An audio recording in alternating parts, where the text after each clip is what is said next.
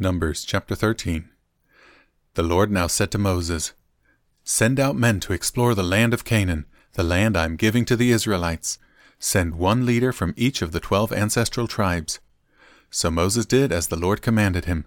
He sent out twelve men, all tribal leaders of Israel, from their camp in the wilderness of Paran.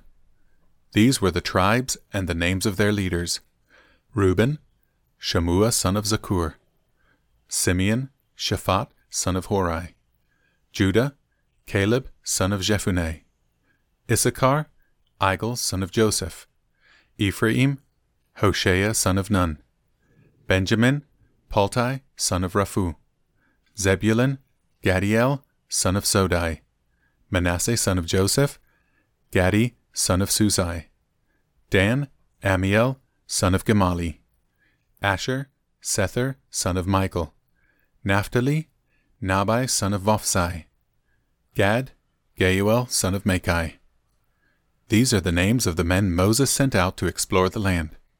Moses called Hoshea son of Nun by the name Joshua. Moses gave the men these instructions as he sent them out to explore the land. Go north through the Negev into the hill country. See what the land is like, and find out whether the people living there are strong or weak, few or many. See what kind of land they live in. Is it good or bad? Do their towns have walls, or are they unprotected like open camps? Is the soil fertile or poor? Are there many trees? Do your best to bring back samples of the crops you see. It happened to be the season for harvesting the first ripe grapes.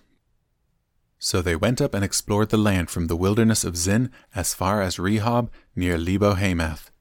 Going north, they passed through the Negev and arrived at Hebron, where Ahiman, Sheshai, and Talmai, all descendants of Anak, lived.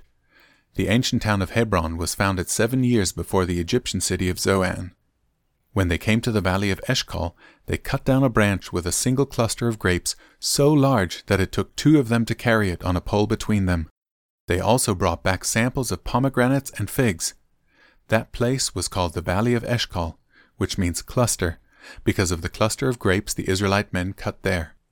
After exploring the land for forty days, the men returned to Moses and Aaron and the whole community of Israel at Kadesh in the wilderness of Paran. They reported to the whole community what they had seen and showed them the fruit they had taken from the land. This was their report to Moses.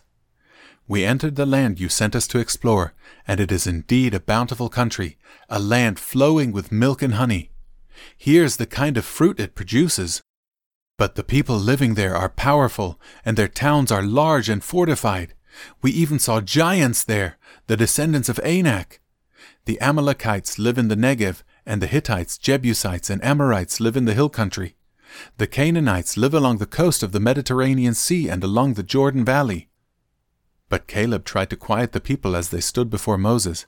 Let's go at once and take the land, he said. We can certainly conquer it. But the other men who had explored the land with him disagreed.